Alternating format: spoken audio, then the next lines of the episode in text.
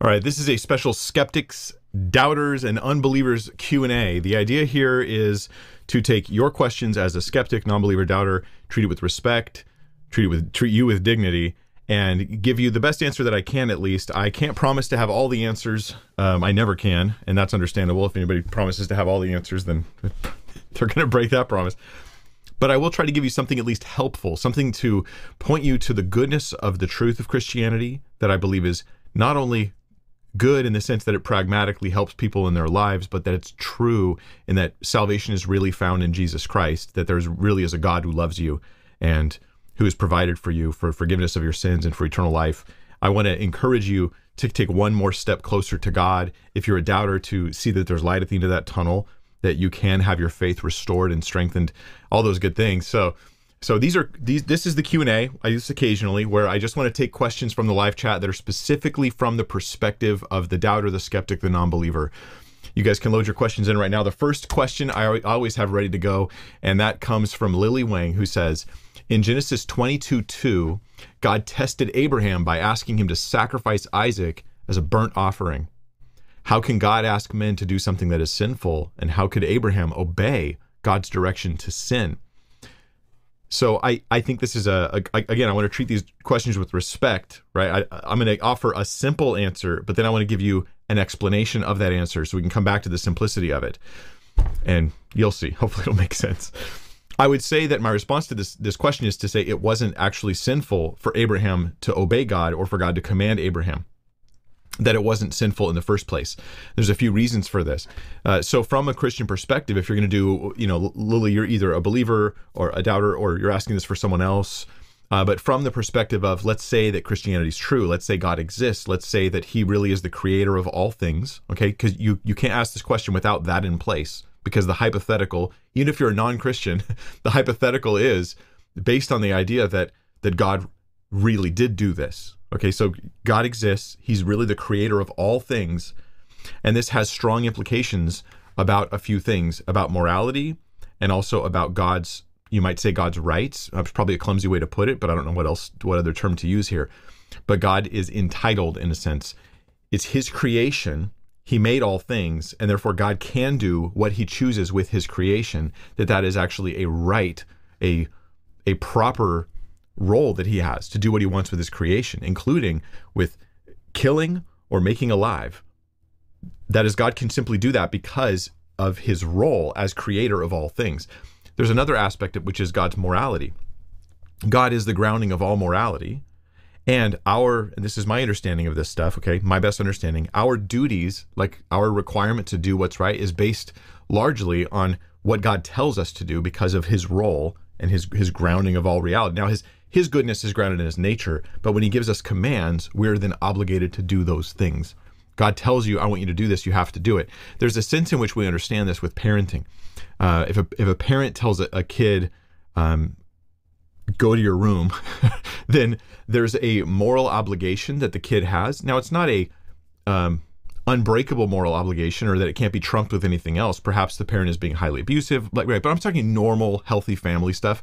A parent says, go to your room. The kid's supposed to go to their room. Parent says, hey, pick the thing up that you just dropped. Stop poking your sister. There's a moral obligation that the kid has to obey the parent in that in that situation, and that this is so much more true in such a bigger way when we're talking about God commanding humans to do things.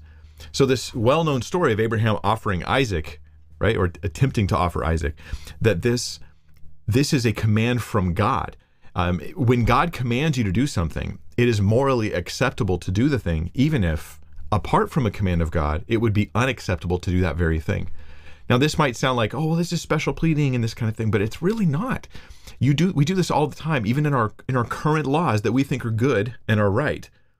If you ever come to a red light and a cop is waving you through because they're dealing with an accident or something, there's a cop there waving you through the red light. You are running a red light but you're doing it under the authority of this cop who has the ability to tell you to go through the light. How does this work? Well, the same rule that makes it so you can't run a red light, that same authority, governmental authority, that same authority is being extended by the cop in a special circumstance to say, okay, in this case, do it. There are specific reasons why this situation is different. God commands Abraham to offer Isaac, there are specific reasons why this situation is radically different than any other time someone would offer up or sacrifice a child or a person to a deity. That's completely different. And that's actually how the Bible couches this as a one time, very different scenario than any other time in which this sort of thing has ever happened before. So this is pretty significant. Um, okay, just checking on this. So the um, let me talk more about how I how I explain this. Okay, so some would respond to this. Um, I can feel your response saying, so you're saying might makes right. Might makes right. And, and no, nothing I've said is remotely like might makes right. Might makes right is the idea that the, the most powerful person can simply take charge, and because they can, they have some sort of moral right to take charge. And that's not what we're saying at all. I'm not basing this on God's ability to control people, but on God's proper authority over his creation. That's that's that's one of the one of the rungs of the ladder, and the other rung of the ladder to climb up to this conclusion. So God has authority over creation, and God is also the the source of our moral imperatives. And that source is the one who said, "I want you to do this thing." Abraham, go and offer your son whom you love. That's significant.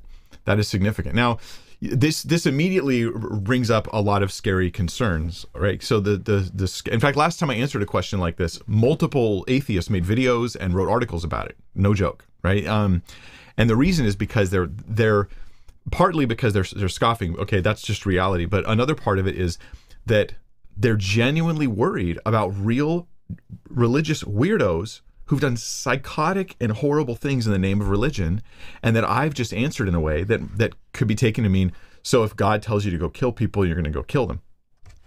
When normally it would be wrong to do that. And th- this is this is a um, this is a challenging thing to work through because either you affirm God doesn't have the authority right over over life and death which i can't i can't reject that as a christian or i think as any reasonable theist you can't reject that or I am going to be embracing this idea, or at least painted as embracing this idea that people going out and killing in the name of God is something I approve of. But that's here's the difference killing in the name of God is not actually the same as God actually commanding somebody to kill. These are very different things because the vast majority of anybody who's ever killed in the name of God certainly didn't have God telling them to do so. And people of all religions would agree with that right? An atheist would think it was in every case. so the hypothetical of if God tells you to do this, yeah. So how, what do I do um, to prevent crazy people from from uh, doing crazy things? Uh, if someone out there right now, you're watching this video and you're thinking, hey. I think maybe God's telling me to offer my son too. And you're getting, and probably you have delusions of religious grandeur going on in your life. I'm being honest with you here. Um, this is not happening to you. I can say that with a lot of confidence, actually, and that's and it's not because of my own bias. It's because of when you look you back up and you look at the whole story of Abraham and Isaac, you realize that one of the lessons is you don't sacrifice your kids to me. Let me explain. Let me explain why people have misunderstood this passage, I think. Not everybody, but many people have. So, first off, if you're feeling tempted to do something like this or feeling that maybe God's showing you to do something like this, you're not Abraham. Okay, that was a one time thing, never happened again in the Bible. And it was actually argued against in the Bible. We'll get to that in a second. But also, Abraham had a number of powerful experiences that showed him that it was really God speaking. It wasn't his own delusions. It wasn't his own confusion. It wasn't something he was um, coming up with in his own mind, where it was an obsessive religious thought that he started thinking God was telling him, where it was just sort of an internal voice kind of thing. It wasn't like that at all. Abraham had many previous miracles, like the birth of Isaac, he had visitations from God that were literal visitations in in his very presence. And it wasn't only Abraham that experienced it. So if Abraham was crazy he could have hallucinated that. But no there were other people there too. Abraham had real confirmation that God had spoken to him. There was many other things. Read the full story of Abraham in Genesis. That backdrop gives credence to the idea that yeah Abraham could really believe this was truly God speaking to him.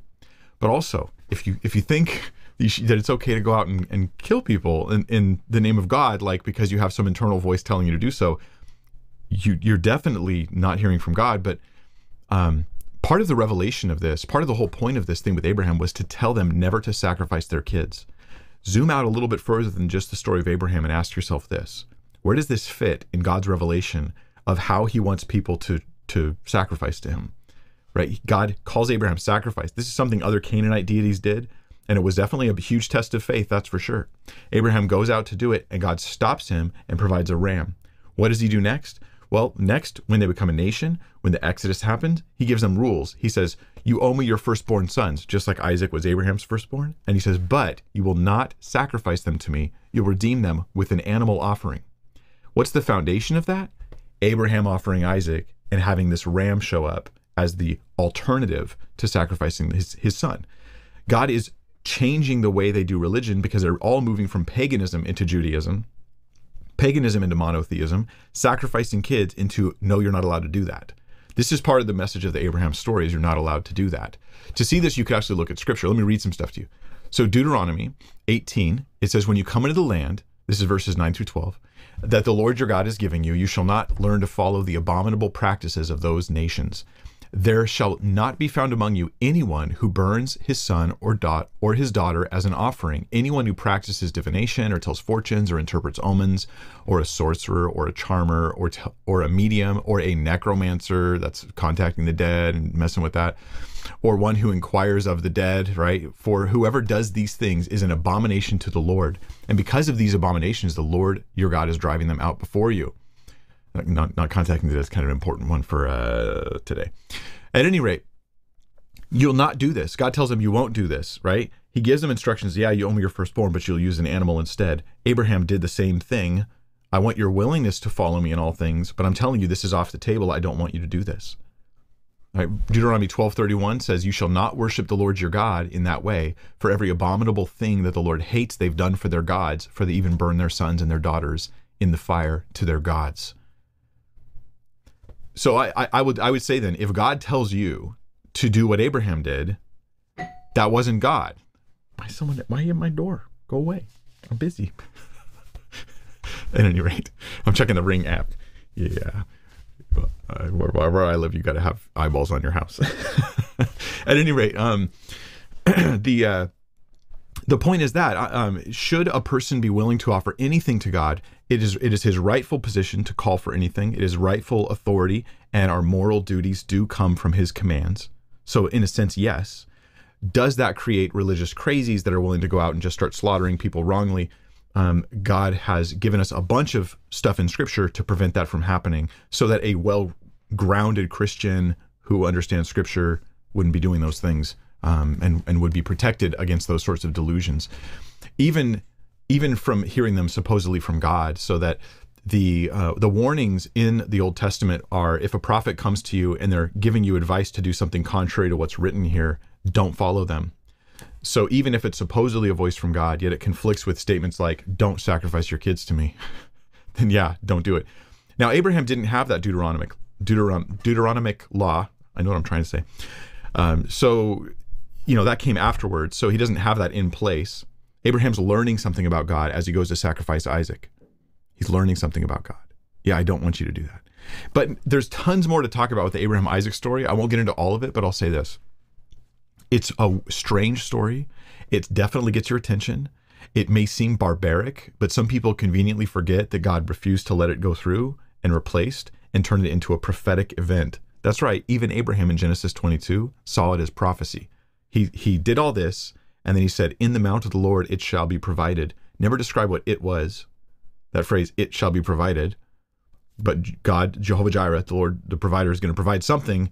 Where Mount Moriah, right in the mountains of Moriah. So he's there at ancient Jerusalem, in that region of Jerusalem, before any of them were actually living there, before they're inhabiting the land. And what will be provided? Something just like what just happened Abraham offering Isaac is a picture of Jesus from the book of Genesis, thousands of years ago, so long before the birth of Christ, before the gospel had been understood, we have this incredible detailed picture of Jesus Christ. Let me talk to you about some of the details so you can see how amazing this is. And then we'll go to all your guys' questions. So it's a father offering his son. In Genesis 22 2, we see that it's um, Abraham is told, you know, take your son, your only son, Isaac, whom you love. And he's going to go where? Land of Moriah. Here we are at, at, the area of Jerusalem, and offer him there as a burnt offering on, the, on one of the mountains, which I shall tell you. He doesn't let him do it. But guess what? There is a father who takes his only begotten son to that same location, and he actually does offer him for our sins. Now, Jesus offers himself. It's not a child sacrifice, some barbaric thing. It's Jesus taking the place of our sin for a substitutionary atonement, basically, um, I know I'm using fancy words there, but you can look them up, and it's it's amazing. It's how he achieves our salvation. The son Isaac was born of a miraculous birth, just like Jesus was born of a virgin birth. Uh, Isaac was the son of the promise, this long awaited, really long delayed promise that God gave Abraham. And then Isaac shows up and he's like, You're the promised son. Jesus was the ultimate promised son of the lineage of Abraham, the ultimate fulfillment of this, a long awaited son. The father is the one who carries the fire up the mountain while they're walking up the mountain. Abraham, it says, had the fire in his hand, and Isaac, he had the wood. And fire often represents judgment in scripture. Jesus ex- experienced the suffering of our judgment. And Jesus himself, though, right, the Father is giving that out, and then Jesus is carrying the wood up up the the hill, so to speak, to Calvary. Blows my mind. Uh, there was a three day journey. Genesis 22 4 says it was a three day journey. And so for three days, it was as though his son was dead. And for three days, Christ was in fact dead. The son submits, it seems. Isaac was probably old enough to fight back, and he didn't fight back. Um, now that's there's there's a, a bit of conjecture there but we don't have any anything in there in where you might expect it. Some some fighting going on there. The son seems to be yielding to some extent, and Jesus voluntarily, that much more voluntarily, went forward to offer his own life for us. This passage, Genesis 22, is the first biblical use of the word worship or of the word love. Think about that for a second. It's again in Jerusalem or at the Jerusalem area, mountains of Moriah. A ram takes Isaac's place because Isaac is not actually sacrificed, never intended to be. Jesus is the one who is sacrificed for us. So that's just this this beautiful beautiful thing. Uh, the irony of offering one through whom the future people will come is not lost on me at least. So Isaac is the one who Abraham was told all your offspring will come through Isaac. You're going to have tons and tons of kids and grandkids and great grandkids through Isaac. Now go offer him. Do you do you see that? That, that this is like such a, a test of Abraham's faith. So Abraham, according to Hebrews, believed that God was going to raise Isaac from the dead after the offering took place because he thought God has to do this. So he was thinking of a death and resurrection of his son. That's amazing. But what's cool about this is also that Abraham is going to offer the son through whom all the offspring will come, and the father offered Jesus through whom we all become children of God by that offering. Uh, it's just beautiful. Um, let's see. It's also said to be prophetic, like I said in Genesis 22 8. Abraham said God will provide himself a lamb for the burnt offering. That was uh, kind of a, for himself, a lamb. That's kind of a prophetic moment. The ram then shows up. Um, but then Genesis 22 14, I guess I'll put this on your screen. So Abraham called the name of that place the Lord will provide, as it is to this day on the mount, said to this day, on the mount of the Lord, it shall be provided. And what is the it? Again, you could say, well, God will provide things in general, um, except there is a specific provision in the passage that is someone else to die in your place. Um, powerful stuff. There's there's other things we could talk about there as well. It's amazing. I I think the answer to your question is it was not sin because God commanded it. Had God not commanded it, it would have been a horrible sin. Just like there's so many things we can do with authority that that without that authority, it would be very wrong to do it. Uh, a government will lock someone in prison for 10 years. Locking someone in prison for 10 years or in, in bars and locking them up, that, that is that is a horrible, horrible, immoral crime. Unless, of course, you've gone through the justice system and you have the authority of all the government and of course, if there's a moral right behind what they do.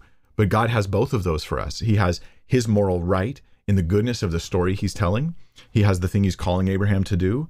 And Abraham has a right to obey, has a rightness in his obedience to God because God's commands we are obligated to obey. Just like running a red light when a cop waves you through is entirely appropriate. All right, let's go to question number two. This is from Get It, who says Deuteronomy 22, 13 to 21. Um, that's the verse reference. Uh, why were the women to be stoned to death if they didn't present proof of virginity? Was it the same for men? Let's look at this passage Deuteronomy 22, 13 to 21. So Abraham called the name of that place. I definitely did not get to Deuteronomy. Let me go there again. That worked.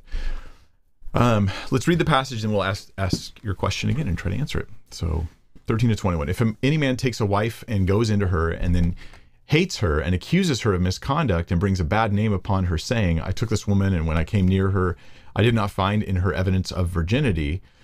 Then the father of the young woman and her mother shall take and bring out the evidence of her virginity and the elders to the elders of the city in the gate.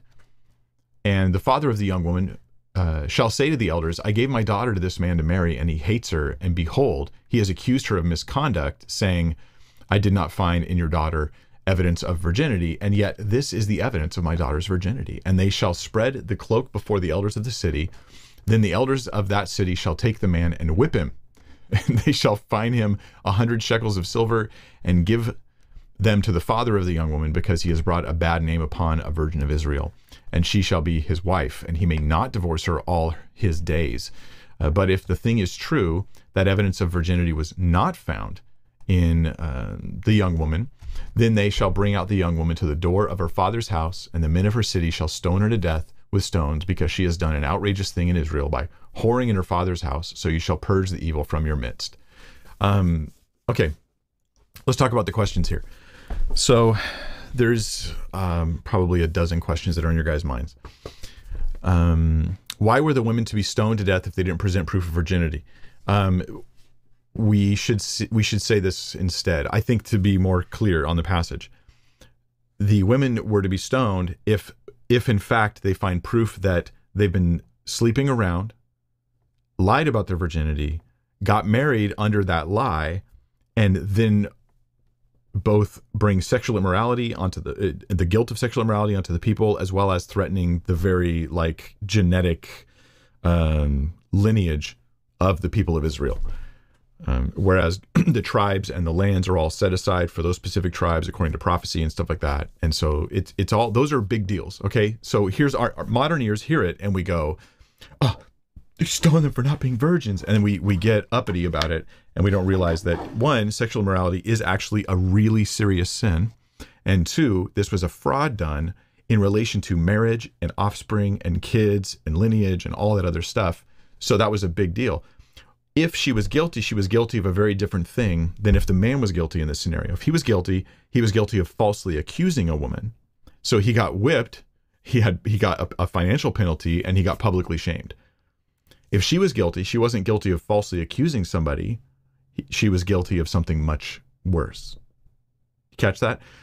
Um, so why were the, was the woman to be stoned to death if they didn't present proof of virginity? Was it the same for men? Uh, for men, there it wasn't physically possible. What is the proof of virginity? Right. I'm not going to get into all the details. If you don't know what this proof of virginity is, you you can figure that out on your own. I'm not going to educate people on the medical side of things like that. But but that's the idea. Um, this is not physically possible with men as it is with with women. There's a there's a difference there. I, I it's just the reality of of life that pushes that upon us. We don't have that proof possible.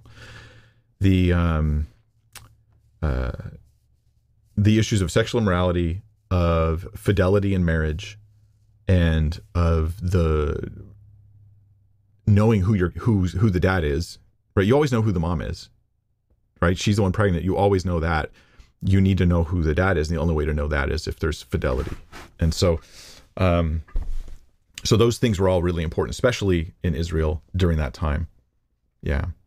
We tend to think nowadays in our culture, the way we are, we think if a woman is is senses any shame for not being a virgin, then then the, the real shame is on the person who brought it up.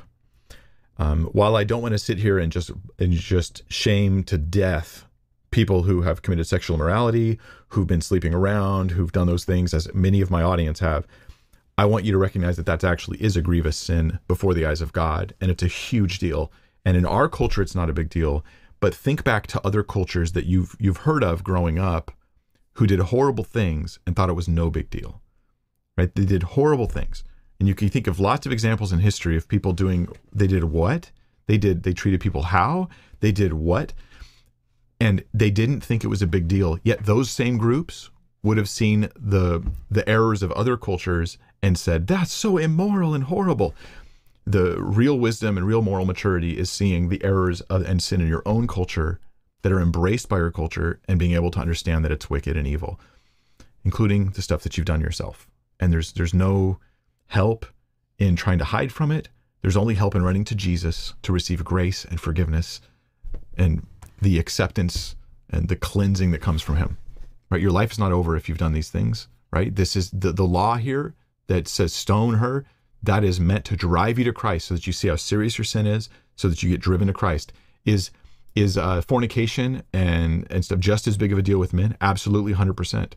It's just that the laws of physics uh, allow you to know who the mother is every time, but not the father, and so it, it changes, you know, the way you handle things. At least in the Old Testament law. Uh, let's go to the next question. This is from Emily Lewis, who says, Hi, Mike. Why do Christians try to keep all 10 commandments to the word except the fourth one? I hope this doesn't sound rude. Yeah, this is a good question. Um, so when you when you look at this this question, I'm going to offer an answer that I think is unpopular, but I think is biblically sound. That is that we are not under the law, and that includes the Ten Commandments. However, that does not mean we don't have any moral commitments that agree very much with many things found in the law and in the Ten Commandments. But by saying I'm not under the law, including the Ten Commandments, it means that these are not exactly bindingly my rules, but that there are there's lots of overlap in God's ultimate moral truths that do apply to me as a Christian today. Um, I don't know why more people don't agree with me on this particular one. So I've I probably haven't heard all their arguments, and maybe there's something specific to be said there. Um, but let's let's just let's just run through some of these together. Um, ooh, moving my things around. Uh, okay, so the um,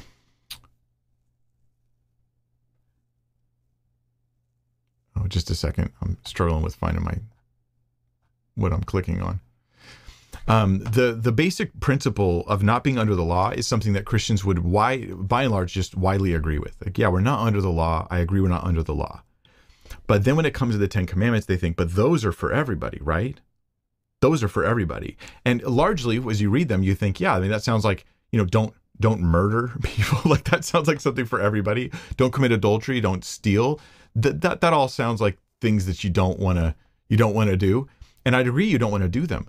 But theologically, where are the Ten Commandments given in Scripture for all people, all nations of all time? And the fourth commandment is one of them in particular that stands out as evidence that God doesn't require this of all people, both in the Old and New Testament. Let me let's run through the 10 real quick. So, you shall have no other gods before God. Okay? 100% agree. You shall not make any graven images for for worshiping, bowing down to as part of your worship, like that sort of thing Uh, as part of receiving worship. That, yeah, don't do that. Okay, I think that totally applies today. And we also see that these are taught, right? The first two commandments are those things that God judges all nations for in the Old Testament. Like he doesn't just judge Israel for that; he judges all nations for that. When you, when you, when you, here's how you know: you look at the prophets, Isaiah, Jeremiah, Ezekiel. You look at the prophets, and when they speak of foreign nations who are not under the law, do they get on them for these issues? Yes, both of those issues. Like, let's take the third one. So that, that shows what? That God judges people not under the law by that same policy. And when you're in the New Testament, Christians who are not under the law, are they told the same things? Yep. No other gods before God. Yep. Even things like um, covetousness is idolatry, right? Things like that. Uh, Thou shalt not make any graven images. Absolutely. They destroyed their idols. They burned their magic books. All that kind of thing. Um, the third, the third one. You shall not take the name of the Lord your God in vain. Yep that's something we're still told to, to honor God, to sanctify the Lord Jesus in your hearts, all these different things. New Testament still applies that. Um, I'm going to go, I'm going to skip number four. We'll come back to the Sabbath in a second. Number five, honor your father and mother. Yep, Ephesians specifically calls it out. Honor your father and mother, even ties it to the, to the Ten Commandments, which is the first commandment with promise that you may live long on the earth. So Ephesians calls that out specifically and applies it to us. You see, the commandments can apply to us. That doesn't mean we are under them we look at how, through the lens of Christ, does this apply to me? Instead of thinking, I'm just simply under that commandment. I don't know how people have the 10 theologically, I'm not sure. Maybe there's an answer here I just haven't heard. How people have the just the 10 commandments, but then they have none of the rest of the law. And they start chopping the law up like that. And they say, well, it's moral law versus civil law. And it, it doesn't really work when you when you actually try to go to the law and figure out what's moral versus civil like that it's it's it's not like the Ten Commandments are all moral and the rest is all civil. it's more complicated than that, it's okay for the Ten Commandments to be more complicated than that as well. Sorry if I'm getting I'm talking past anybody here. I don't mean to. I'm just trying to cram a lot of answers into a short time here. Um, so you shall not kill. Okay, that's specifically committing murder. Okay, don't commit murder. Um, it's not that all killing in every circumstance is always wrong. Uh, don't commit adultery. Yep, we're, we're told not to do those things as well. Don't steal, right? Ephesians, right? Colossians, don't steal. Instead, work hard, save up so you can have to give to others. Go above and beyond, even. Um, don't bear false witness, right? Don't lie. Stop lying to one another. Scripture says in the New Testament as well. And don't covet. Now, these are all things, except for number four, they're all things God judges all the nations for. He has Old Testament prophets that judge all nations for these things. He has given us New Testament scripture that tells us repeatedly to do these things or observe these things and to even go next level on them as well. But not number four. Remember the Sabbath day and keep it holy. Now, there are some Christians who observe the Sabbath and they're believers, and I don't divide over them, uh, over this issue with them. Um, not at all. And if you wanted to go to church on the Sabbath, I don't really care. Now they care, okay? They care quite a bit, but I, I, my understanding of the theology here is this Sabbath commandment is never placed on foreign nations. Of all the things that Babylon is judged for, right? Of the Canaanites that they are judged for, all the things that these different the Syrians and the different groups, all the ites, right? All the different groups are judged for in Scripture, and we're given many lists of things they've done wrong. It's never violated the Sabbath. Never. Never is a foreign nation judged in the Old Testament for violating the Sabbath. Yet Israel is big time judged, big time judged for violating not only the Sabbath day, but the Sabbath year, the farming year, where they let the land rest for a year. So, you know, for 400 years they didn't do it. So then they end up 70 years in um, uh, in captivity, so the land can get its rest. In Jeremiah, that's I'm getting, I'm getting, I'm, I'm too many things. I'm saying too many things, huh? I'm sorry. Let me just say this: Israel, big time judged for violating the Sabbath. Other nations, never, never. Now we see, uh, it, you know, the Sabbath happening, being being sort of acknowledged in Genesis. God rested on the seventh day. But we don't see it commanded until Exodus when God calls his people out and then gives them rest. And this is the people who are working so hard, backbreaking labor all the time, and he gives them a day of rest. And it does tie back to God's creation in seven days, but God never commanded it for all people. Now go to the New Testament. You're a Christian. You're not under the law. You are still observing the same moral principles that God has always had for all people of all time, but you are not under the law. What about the Sabbath? The New Testament never tells new Christians to observe the Sabbath, and it makes it clear in Romans 14, despite all the arguments I've heard otherwise, it makes it clear that we do not have to observe the Sabbath. I say, and I want to be careful here, I say don't have to. Scripture doesn't say don't observe the Sabbath or that observing the Sabbath is bad. It doesn't, it just says you don't have to, which would mean that this commandment is not binding upon us. Let's look at Romans 14. Um, I'm going to read through a lot of stuff here, so I'll move quickly. As for the one who's weak in faith, that is a reference to a person who has maybe um, more restrictive rules because they don't have a sense of confidence that God will allow them to do something, like maybe eating pork, right? They don't have that confidence, so they have like their faith is kind of weak on that, so they so they stay away from that. Um, or maybe on the Sabbath they have a similar issue. So as for um, what did I just click? Oh, no. okay. As for the one who is weak in faith, welcome him, but not to quarrel over opinions one person believes he may eat anything while the weak person eats only vegetables. It doesn't say what they believe, it just says here they eat only vegetables. And this is the condition to like just don't argue about it. Hey, it, it, Christian, these are things to not argue about. You you have a conviction about the food you eat, you feel like you can't eat this, you can't go then don't. Don't let's not let's not argue about it, let's not divide over it. Let not the one who eats despise the one who abstains. Hey Christian, you see a person who's let's say take the Sabbath for example they're observing on Saturday, right? They observe it maybe even Friday night till Saturday evening. They same thing. They go, hey, I'm going to observe the Sabbath same time as the Jews traditionally do, and I'm going to be going to church on that day as well and gathering with others who do. Here's the rule for for those of us who say I don't have that requirement. Do not despise them. Don't look down on them. Don't despise them. Don't get mad at them for it. Don't feel like there's some. Just accept them as your brothers and sisters. And let not the one who abstains pass judgment on the one who eats, for God has welcomed him. Now, applying that same principle to the Sabbath, it would be don't let the Christian who um, follows Sabbath rules, don't don't pass judgment on the one who doesn't. Like you want to do this, that's fine. You can do it. You can do it unto the Lord. Enjoy it. Don't pass judgment on others over this issue. Now, why am I applying this to the Sabbath? It's obviously about food. Let me read on and we'll see why. Because Paul applies the same principles to Sabbath in just two verses. Who are you to pass judgment on the servant of another? It is before his own master that he stands or falls, and he will be upheld, for the Lord is able to make him stand. One person esteems one day as better than another, while another esteems all days alike. Each one should be fully convinced in his own mind. The one who observes the day, that would be observing the Sabbath is a is a subcategory of observing the day. This 100% applies to the Sabbath. The one who observes the day right? A person who observes Sabbath is observing a day that they esteem different than others. This is 100% apl- applicable. The one who observes the day observes it in honor of the Lord, right? Honor the Lord by observing the Sabbath. That's what they're doing. The one who eats, eats in honor of the Lord since he gives thanks to God, while the one who abstains, abstains in honor of the Lord and gives thanks to God. For none of us lives to himself, and none of us dies to himself. For if we live, we live to the Lord, and if we die, we die to the Lord. So then, whether we live or whether we die, we are the Lord's. For to this end Christ died and lived again, that he might be Lord of both the living, of the dead, and of the living. Why do you pass judgment on your brother? Or why do you despise your brother? These are the two categories. Hey, you're observing the Sabbath? Stop passing judgment on Christians who don't.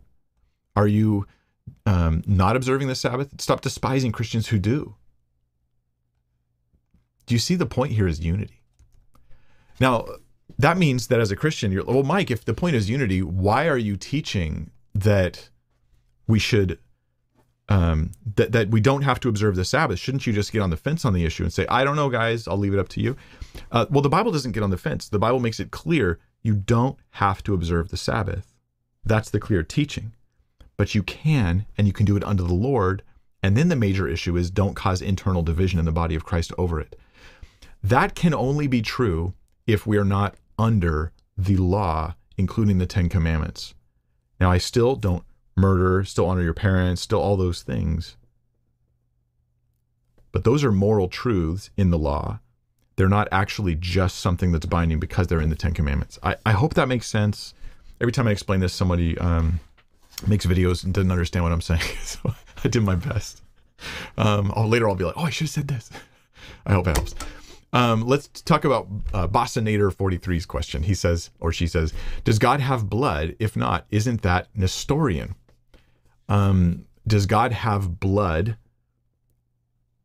Yes and no. Um, I, I think the answer to this question is simply God did not have blood until he took on human flesh, human form. He came in flesh and blood, and then he had blood. So we've got God coming, and now he, God has blood. the The blood of Jesus. Okay, Jesus is God, and Jesus has blood, and that's God's blood. But it's not the blood of of divine essence. Maybe I'm, I'm going to try to be careful with my terminology here. It's easy to stumble and get things wrong when you're trying to define things here. Um, but I don't think I think we, we should understand clearly God didn't have blood until the incarnation the blood God has is only the second person of the Trinity, Jesus, and is only a result of the incarnation. But because he's truly man, he truly has blood and he truly spills his blood for mankind. And so um, scripture hints at this when it suggests that God uh, redeemed us by his blood. Um, and so, yeah, the the alternative to say God doesn't have blood, I, I don't know who would say that, or if maybe they would only say it because they're confused about um, about the nature of the incarnation, or they felt maybe someone trying to pigeonhole us into thinking that God prior to the incarnation and, and aside apart from the incarnation has to have blood. And that might be like someone who's leaning towards some weird theology that you don't want to avoid. Um, question number five cat high says as an atheist who would like to believe in god goes to church and has read the gospel what steps do i take to believe? Um, well, Kat, I, I am thrilled to hear that. I'm excited for you. I'll pray for you. Many of us, honestly, many of the people who are watching this video right now and watching the replay of the video later are going to be praying, stopping and praying for you. Um, what steps would you take? Like, again, I'm just one human talking to another here. I, I do believe what scripture says when it says, if you seek the Lord, you'll find him. It also says, seek him with your whole heart. And that where our hearts can become divided is one of the things to consider. And for me to consider too, this is for all of us, okay? Like whenever you're trying to seek the Lord, if I'm harboring, my heart is holding on to things that are that are against God, I may not think I'm against God in that area, but my life is choosing an alternate path. Like, how, how can I explain this? Um, God is goodness, and if I'm embracing something that's that's that's bad, in in in as much as I embrace that bad thing, I am rejecting God in that area, and so so what we call sin can can uh, inhibit my ability to seek the Lord. I may be praying, I may think I'm seeking God, but I'm not yielding my life to the Lord in a real, true way, where I'm like saying, I want to turn from this sin and turn to Christ. So you, like me, have sinful tendencies, just like I do. And those sinful tendencies are the opposite of seeking God. I, I think that this is a huge thing to think about, to be aware of. Am I? Do I know what those are? No. Um, at the risk of sounding like I'm being judgmental over you, I'm going to describe. I'm describing to you what I think is the condition of every human being, not just you. That we're all like this. And so I, I hope that you will consider that seek the Lord, meaning, yeah, you can read the Bible. Yeah, you can pray. You can go to a church service, go to churches, and churches can be a mixed bag because what you're doing is you're you're literally picking potentially a random group of people who say we believe in God, we believe the Bible, we believe in Jesus, and we're we're following Him, and you don't know how true that is. Uh, you, you're you're sort of at the mercy of individuals. That can be a challenging process finding a good, solid church, some good Christians to be to be connected with. Um, but yeah, the um, the seriousness with which we're willing to set aside the area. Let's say, this way, hypothetically, God's real,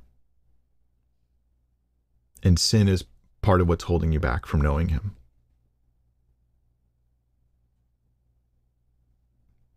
There you go. I mean, that would be the thing to deal with. Pray about it. God, help me to see the things that are holding me back from knowing you. Help me to see there's the, the, the truths that are there um, man, you probably have a lot of questions, and maybe, and, and I, I wish I wish I knew more about your story. Um, I'm glad you go to church. You've read the gospel. What steps do you take to believe? You, um, yeah, those are good steps. Continue, pray, seek the Lord. The other thing I, I think often when I talk to atheists and non-believers is that sometimes really good reasons to believe in God, they just don't see that they're good because they've they've come to believe they're bad for for bad reasons, and so um, stuff that should be evidence to drive them to faith doesn't work because they just took a wrong turn somewhere with the evidence, which we're all capable of doing. Um, but obviously, if God's real and all the arguments for his reality seem silly, then maybe someone's taking a lot of wrong turns on the evidence. And we see this happen. You know, someone says, "Oh, here's the ontological argument for God," and then someone brings up a uh, response. Forgive me for anybody who doesn't know this, but a response of like the creating the perfect island with more more dancing ladies on it, and then you're like, but that, that misunderstands the argument fundamentally. So this is not actually a real objection to the argument. Or someone brings up the argument for um, uh, ca- from causation. It's so, so well, you know, the universe didn't just bring itself into existence, and so God made it. And then someone else says, yeah, but then who made God? And then they walk away thinking that they've actually trumped that argument for God's existence when they haven't really heard the answer of like, no, nobody made God because that's his nature. See, God is fundamentally a di- of a different nature than the universe. The universe is a kind of thing that was made and we know had a beginning, whereas God didn't and wasn't. This is not a weakness of the argument. This is a strength of the argument. Who made God just just reinforces how strong this is for a reason to believe in God, because you have to eventually answer the the question of what started all this stuff with something that didn't start itself and that would be well, that would be God. Um, at least that's the best explanation. So, uh, but this, but sometimes these arguments sound terrible to people because they they just believe bad defeaters for the arguments, and for that, um, what do you what do you say? Oh man, study more, think more, take your time more, and and pray. Kat, I I've I hope something I've shared has, has helped you, and a bunch of people are gonna be praying for you, and um, oh man, I really hope one thing you might look into is evidence for the resurrection of Jesus. This is what's cool about this is sometimes you find evidence for God or for a piece of Christianity and you you go, well, even if that's true, that piece of evidence, I'm not sure if I'm still convinced. Evidence for the resurrection is pretty awesome because if Jesus rose from the dead, it's like the key that unlocks all of the truths of Christianity. I mean, it it's just it all comes flooding in. If Christ resurrected, yeah, it's all true. So you might look into that. I have videos on that, evidence for the resurrection, um, and there's a there's a bunch of videos I've got on my channel. I'll link some stuff down below after the stream for you to check out, and I hope you will. Elias Z says, How can Christians believe in a literal Adam and Eve account or a literal worldwide flood? Elias, I don't know if I'm the best person to answer this question. Um, I think the, the okay, so we have two questions. The question you didn't ask that I'm going to come back to is whether or not the Bible teaches those things. The first question is that you did ask is how can a Christian believe in those things? Well, a literal Adam and Eve um, is uh, it, do, it doesn't seem that hard to believe in. I know that people suggest that you can't have uh, Adam and Eve at a certain date. Okay, the dating issue is the thing that I think people more scientifically have a harder time with is when did this take place, but not sort of could there be an Adam and Eve? Then there's all kinds of complex questions about a bunch of other stuff. I don't know if you've looked into this stuff. Genesis is something I've studied a lot and the different theories about it um, from Christians on how they understand it, going back to even people like Origen and stuff like that, like who who thought uh, had like an old Earth view, long before evolution and all that kind of stuff and the rise of science. So I don't I don't know the answer to some of those questions. Many of those questions I've got.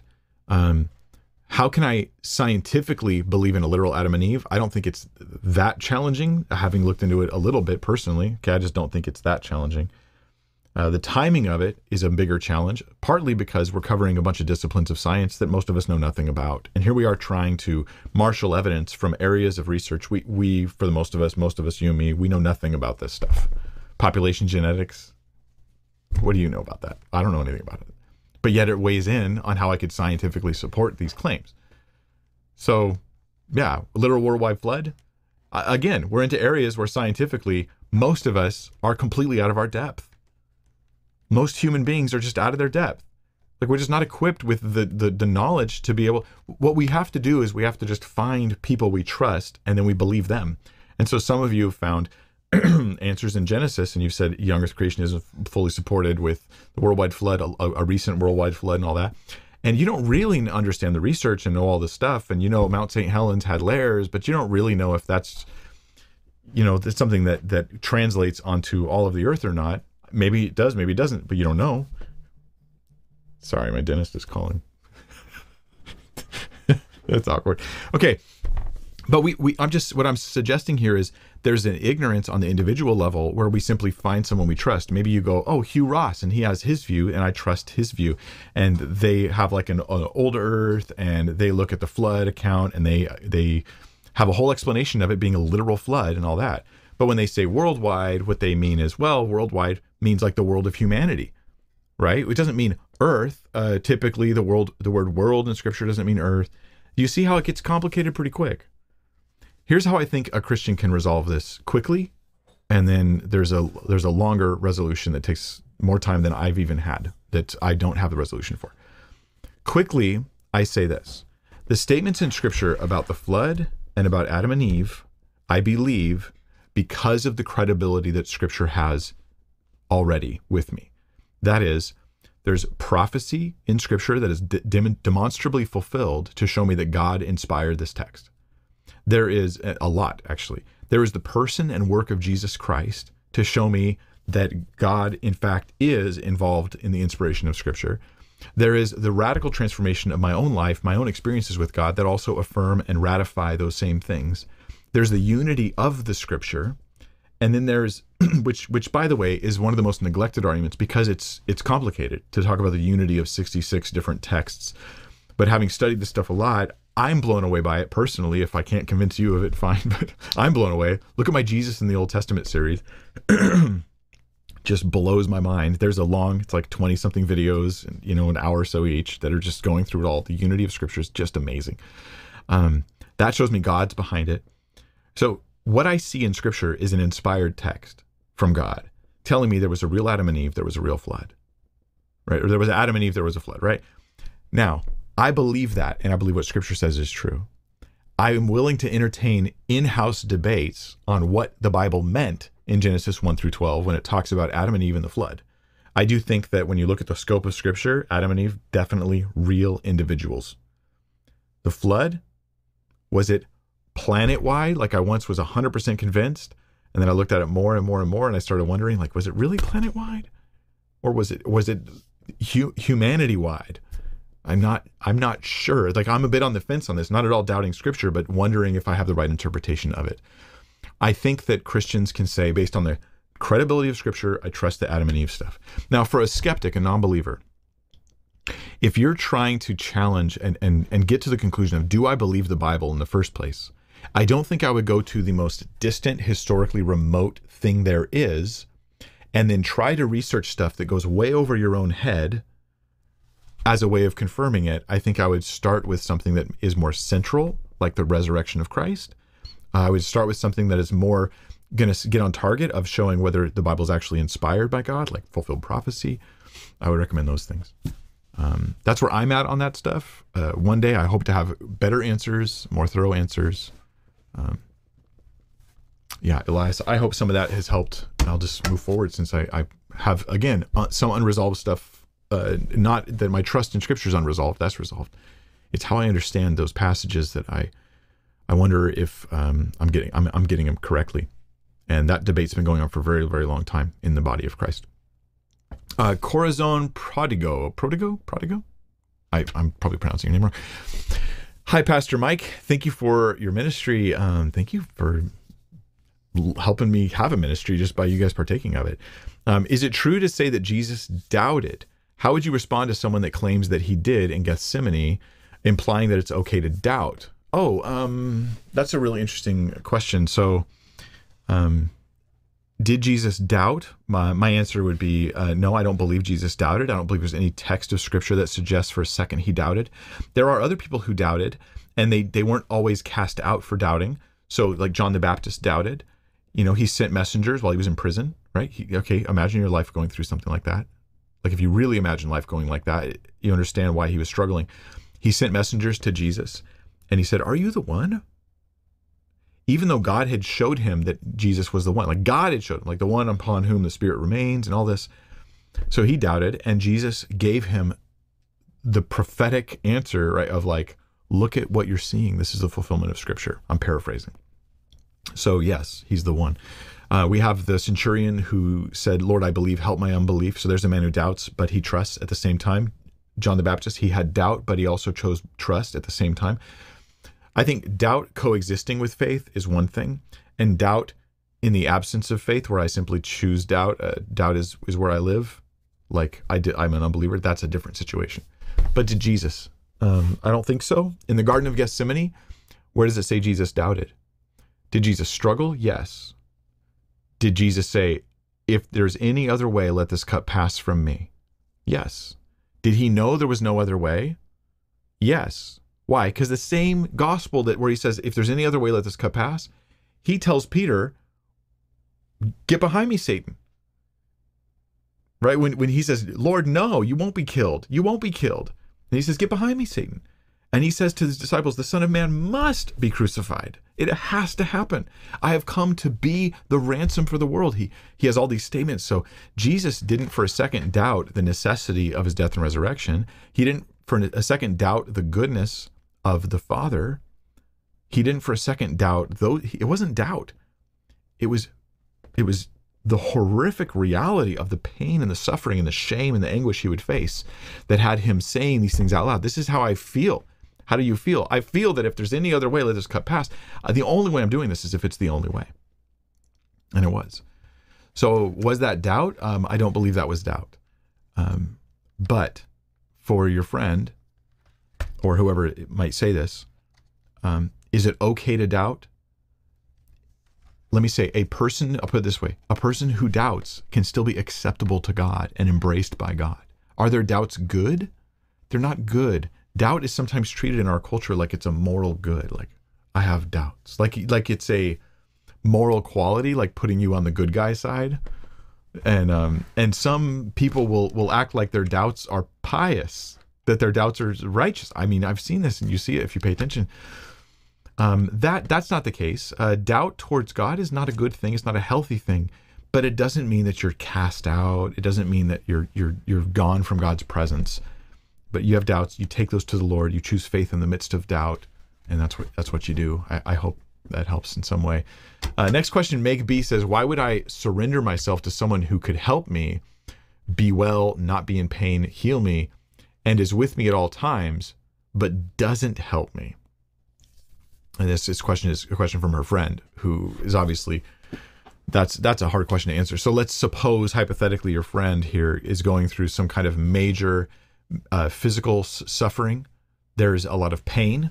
There's a lack of physical health and anybody who's gone through chronic pain can understand how chronic pain is very different than temporary pain. Um, uh, I, I know it, it can grate on you in a different way. It can wear you down in a way that you didn't expect. Chronic pain is a different thing. And to think, God, you absolutely could could help me. You could heal me. You could stop this pain right now, and yet you don't. And that is the case for many people. And now some would respond, well, he's going to do it. You just have to keep believing and keep trusting, keep having faith. And I think that this is um, a very hopeful attitude, a very positive attitude, but not a biblical one, uh, in my view. I think instead, the the key word here to to change your perspective or your friend's perspective on the situation is to recognize that it's temporary. The pain and the suffering I'm in right now are temporary. If I reworded this question, why would I, uh, with adding that it's temporary in there, here's how it would sound. Why would I surrender myself to someone who will help me and is with me at all times, but isn't going to help me yet? I think the answer is obvious. The only hope I have for the chronic issues, but also for the coming issues, because even if you get healed of this physical suffering you're in right now, you will one day still face the detriment of your own body, and finally death. That terrifying moment, that terrifying season in many cases, in most cases, probably. You're going to face that regardless. Then you're going to be like, I need help like I've never needed help before. And it is, is it is in death that we find we have the resurrection of Christ, we have eternal life, we've got the very presence of God for all eternity. I mean, you could say to your friend, look, when you have been in heaven for 50,000 years in the presence of God in glory and peace and joy, you're going to look back at this time in your life and you're going to say, the suffering I went through isn't even worth being compared to the glory I experience now. And that's what Paul said in 1 Corinthians. The sufferings of this present time, he didn't say they'll go away. He said they're not worthy to be to be compared to the glory that is coming. Our joy, our happiness, and anybody who's gone through a, a long period of hard time that that ended and then got better. You know what it's like when that weight is lifted? Well, that weight will be lifted. I would say your friend is is is focused on getting healed, focused on feeling better. Jesus is the only solution for that. It's just a question of timing. God is working in our pain, in our suffering. He is working in our hardship. He's working through it in our character, in the lives of people around us, and in ways that we can't even determine. God is at work and he'll end it. He'll wipe every tear away and he'll bring us in his glorious presence. This is the promise of the gospel. Why would you surrender yourself to someone like that? Why would you not? There could be no other reasonable choice. Eddie 1356 has a question. Why does God require belief for forgiveness? Why can't God simply forgive our sins as Jesus died for all and not attach belief to that? Um uh so Jesus dying for you is not a non personal event. This treats it like it is, though, right? Like Jesus is just dying to make my life better. So if you God, if you want to make my life better, just make it better. Don't come with strings attached. Let me let me offer this uh, another way. Um, I proposed to my wife, and when I proposed, part of that was me saying I will provide not solely because she she works too, but I will I will pool all my resources together with you for the rest of our lives. Everything I own, you own too. And now, what if she turned to me and said, if you want to give me all your resources for the rest of your life, why don't you just give it to me without requiring me to marry you? But you see that this, what this does is it's, it, it, without meaning to, it's hugely insulting to the very institution of marriage. It's hugely insulting to the offer of relationship that I've given. And it makes the marriage offer sound like a burden when it's actually the biggest, most, it's the biggest gift I could ever give anybody is to say, Hey, I want to, I want to marry you. I want to be joined to you forever. Like this, the way the, the question is worded, it frames things in a way that loads these sort of presuppositions as though as though God's saying, believe in me, know me for eternity, love me, I love you, we relationally joined together forever, we'll you'll be in my presence forever. I'll give you eternal life. That that all the relational aspects of that are like an insult that God is forcing upon people because he requires belief for forgiveness. But God isn't just forgiving you.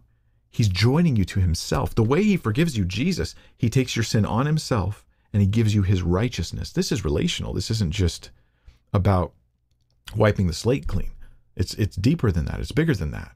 I, I, wish I had better words to describe it. What Jesus does for you is he comes in your place relationally.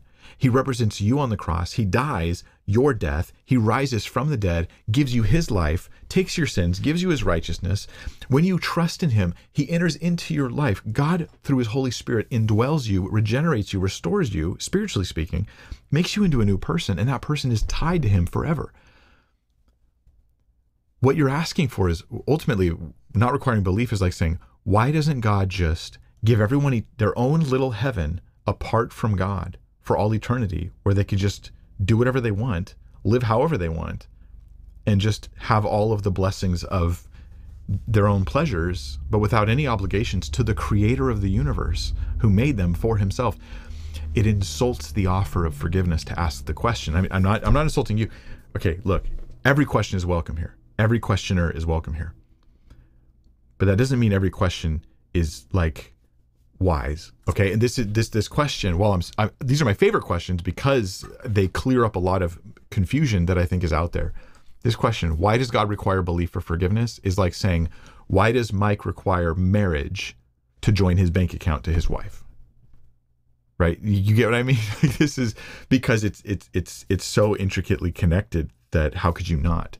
What what sort of forgiveness does god give that doesn't require this belief the belief comes with the the forgiveness comes with Jesus, with who He is, being being joined ultimately to you.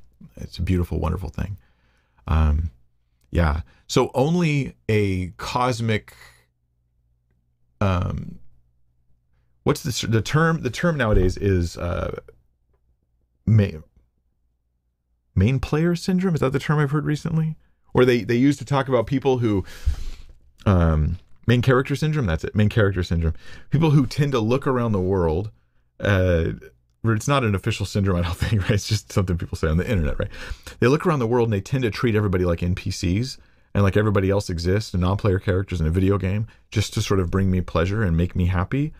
And that's treating god like the npc and you're you're the main character um, but that's a distortion of reality ultimately uh, Eberm one says, I have a neighbor who can't get past this question. My dad had cancer and died. You, uh, that's the person asking the question, you had it and lived. Why does God think that's fair? Um, yeah, you you can't really answer anybody this kind of question because it's so loaded with their own personal grief and their personal anguish. Um, I don't I don't know, especially like on the internet, trying to answer someone's question like this, it, it can just be so difficult and challenging. You don't know them. You don't have that sort of social currency of an actual relationship with them where you can tell people some tough things. Um, but I would challenge the, the, the idea that it's fair that one person dies from cancer and the other one doesn't. The Bible doesn't actually say this, right? It doesn't say that everybody gets equal treatment and equal experiences on earth. Somebody dies as an infant, somebody else dies as an old man. Somebody lives lives a a, a God loving life and dies at 22 with brain cancer, and somebody else lives a, a hedonistic, evil life where they're like part of a corporation that's oppressing people and taking advantage of people and lying to people to make themselves rich, and then they die at like 90 years old, surrounded by their grandkids. that the fairness fairness isn't going to happen in that's not how it works so when they're like how is that fair? What they're really complaining about is why isn't life fair? I, I guess maybe that's maybe you guys can help me here but what they're really seem to be bothered by let's let's step away from the example of my dad died of cancer but you didn't. Let's just say why isn't life fair? And then we have two problems. Uh, we have one the issue that um, life is not said to be fair biblically speaking um, but God is going to make it fair eventually. Okay, that kind of solves the problem in my in my opinion here. Uh, on Christianity, there isn't just life; there is an afterlife, and God is going to deal with all of the mess of of justice and judgment and reward and all that. He's going to deal with that finally in the afterlife. That's that's that's one problem sort of addressed, is that the fairness comes in light of eternity and not just in light of your experiences in this life right now. Then there is the other side of the coin, which is that if God was to, and this is a hard pill to swallow, if God was to treat us fairly, we would probably all be going through much more hardship than we really are. Um, we we live more in the realm of grace than we realize because of our continual sins that we tend to ignore. This is this is a biblical teaching. This is a Christian view: is that mankind is greatly loved by God, but is also a real problem. We're made in the image of God, yet we are also really pretty stinking sinful. And we see both of these qualities and we tend to focus on one or the other um, more more often than not. And a man sort of like the qualities, the positive qualities of man versus the negative. We tend to focus maybe on the positive more. I think that this is a hard pill to swallow to say, um, if I was treated according to my sins, God would have smitten me a long time ago. Okay, I would have I would have died a while back it's just grace that extends us. Jesus put it this way He says, God makes his rain to fall on the just and the unjust. Now, we often think of rain as an analogy for sorrow and hardship, but in this text, rain is in the farming community a very good thing. God allows common blessings and life and air and food and water and, and friendship and fun and laughter and all these wonderful things we experience in life. He allows them to be experienced across the board to a bunch of people who may not deserve it. It is in the next stage when justice comes and God deals with those things. I don't know if that would really help your question though. I just don't know if that would help this this question, the, the neighbor's question. Your dad died of cancer. I'm sorry. The only hope I can give you for death is Jesus. I, I don't know how to fix your heart here uh, my you guys many of you guys know this. My mother literally died of cancer. Let's see it was a month and 12 days ago. Right so i understand. But i see the difference here is that i see jesus as my hope in that circumstance. I don't see god as the victimizer the one who caused the problems, but as as the solution bringer, the one who brings the solutions. I never expected on Christianity that my mom would never die of cancer. I expected on Christianity that God had a plan and a solution and a cure for the death that we will all eventually experience. That I can offer. I don't know how to fix anything else. Let's go to the next question. Anonymous question Any advice for lay people doing public ministry that are attacked by non believers on the basis of credentials? Lay people doing public ministry that are attacked by non believers on the basis of credentials. I feel I'm capable of interpretation and ministry despite never having been to seminary. Um. Hmm. Attacked by non-believers. But you say, I guess I don't know your situation well enough, so I'm going to to make a few guesses. You say it's non-believers attacking you on the basis of credentials, so I'm guessing you're dealing with apologetics, right? You're witnessing to non-believers because you're not in a church where it's believers who are saying, "Hey, you know, you can't really teach. You haven't really gone through the education that we think you should." But we're dealing with a non-believer. So it's probably evangelism and and and but if you were doing evangelism, nobody would attack your credentials because who's like, what kind of credentials do you have to tell me the gospel? Like I don't see a non-believer saying that. More likely, I'm guessing you're doing apologetics, so you're like offering a philosophical argument, a scientific argument, of uh, or a related science-related argument. You're offering um, prof- prophetic evidence, and someone's just saying like, "Well, who are you? Why would I believe what you say about history? You're not a historian." Um, I think that in that case, you just have to stay focused on the argument. This is what's called an ad hominem attack. Look it up ad hominem, H O M I N E M, hominem. An ad hominem attack is when somebody goes after the man, ad hominem, to the man, right? They attack the person, the individual, rather than their argument. Now, I get this in my series on women in ministry. I am not a, I'm not a scholar, guys. I'm not pretending to be. I'm doing work that I hope is solid, but you have to judge me based on my work. If you want to judge me, Mike Winger, based on my credentials, that is my schooling and my degrees, they're going to be lacking. I did two years at the School of Ministry, Calvary Costa Mesa. That's not the Bible College for those familiar with that. It's not. It's a different program. It's patterned after a seminary. We did do things like Greek, like actually Greek and stuff like that, but but it was not an accredited seminary. So I don't I don't go around telling people I'm I have my master's or something like that because I don't. My work has to be judged based upon the quality of the work itself. If someone says, "But Mike isn't actually a legitimate scholar in that area," I can only agree with them and then say, "But I didn't this is the important bit. I didn't base my arguments, say my Women in Ministry series, I didn't base it off of my credentials. So attacking my credentials changes absolutely nothing. what you have to do is look at the arguments themselves. The only people who'd be convinced by this argument against you, well, you lack a degree in this field, is people who think, I'll just believe anyone who has a degree in that field. Or maybe they have a different rule. I'll I'll only believe a subset of people right? Those people have to A, have a degree in that field, and B, then I'll consider their arguments. I will literally ignore everyone who doesn't have that degree. If that's them, then guess what? Your evangelism is not for that person. You just move on. Don't defend yourself. Just say, "Hey, you've attacked me, but you haven't dealt with my arguments." That's just that's the thing. You you've come at me for my credentials. You have not dealt with my arguments. My my uh, the things I'm saying to you are based upon these reasons, which have nothing to do with my credentials. And um, some people will hear you, and some people won't. Uh, there's plenty of people who, in response to my Women in Ministry series, have really highlighted Mike doesn't have a, a, a degree in this and in that. And I'm like, and that works for some people. Guess what? I'm not I'm not for those people. I'm not going to help them. I'll move on. Help somebody else. Number 12, D.W. Conley says, Can the devil interpret what a non believer may be thinking or what's on their mind? Can he understand what a person is thinking? So, my short answer on this, because it's getting late there, um, is that Satan can probably guess what's on people's minds pretty well.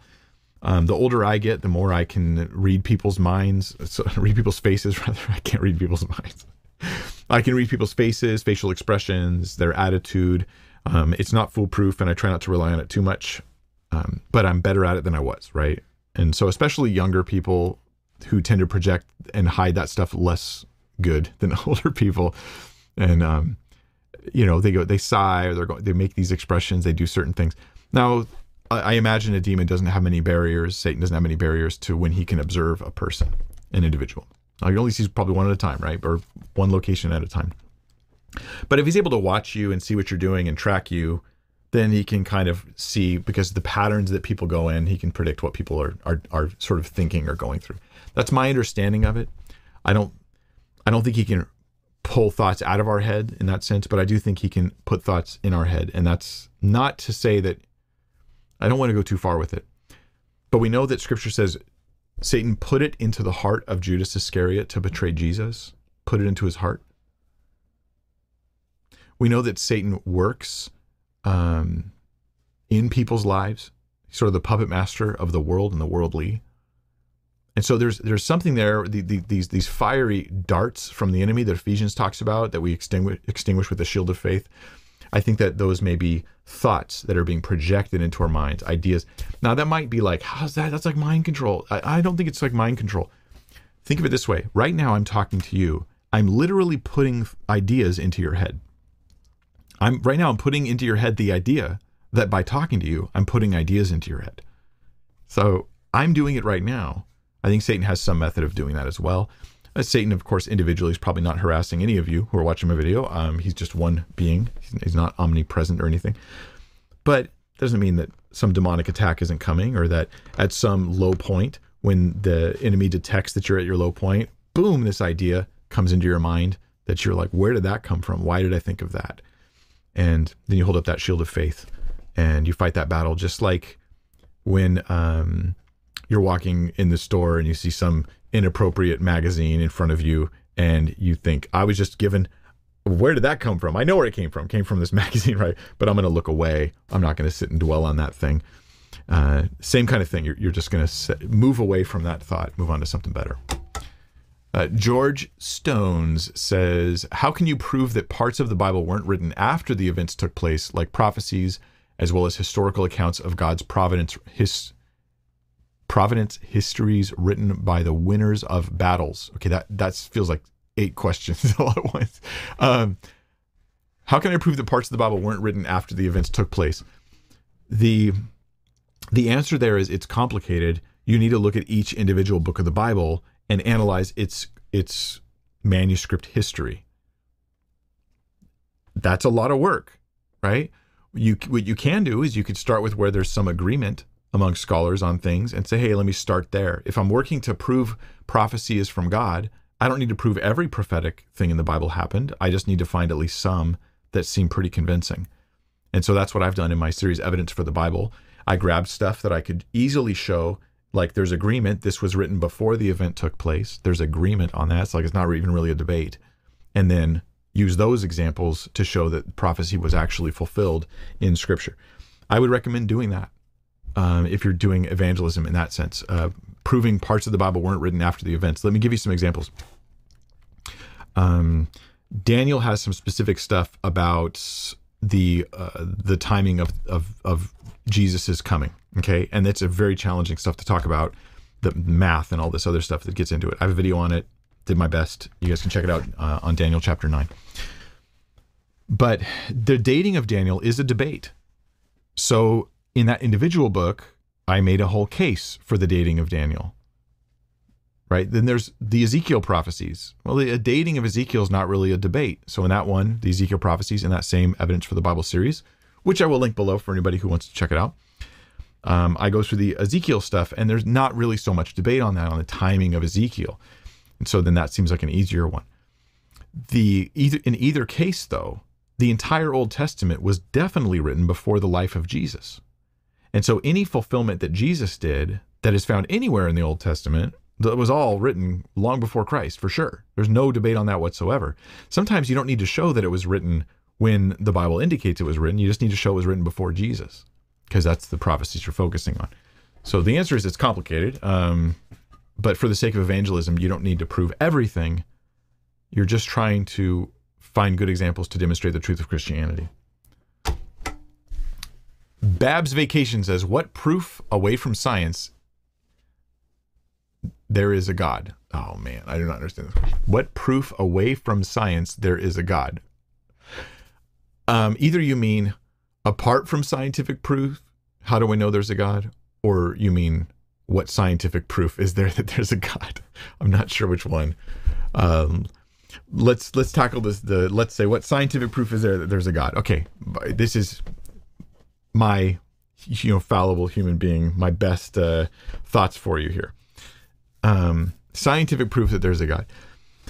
The um, the evidence for the um, the finitude of time of past time in the universe that's pretty strong evidence scientific evidence that that is part of an argument for god's existence.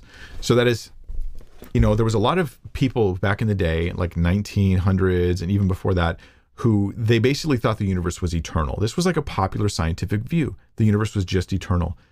And Einstein famously even fudged some numbers on his theory of relativity because he was trying to bend towards that, the universe being eternal.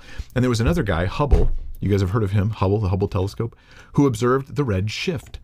And this long story short, the red shift was just showing us that the universe was in fact expanding you keep doing math, you keep crunching numbers, you keep doing research, and they come to find the universe used to be not only smaller, but smaller, smaller, smaller, smaller, until you eventually have to say it just had a beginning point.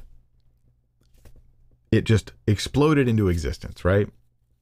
This is just well established stuff scientifically.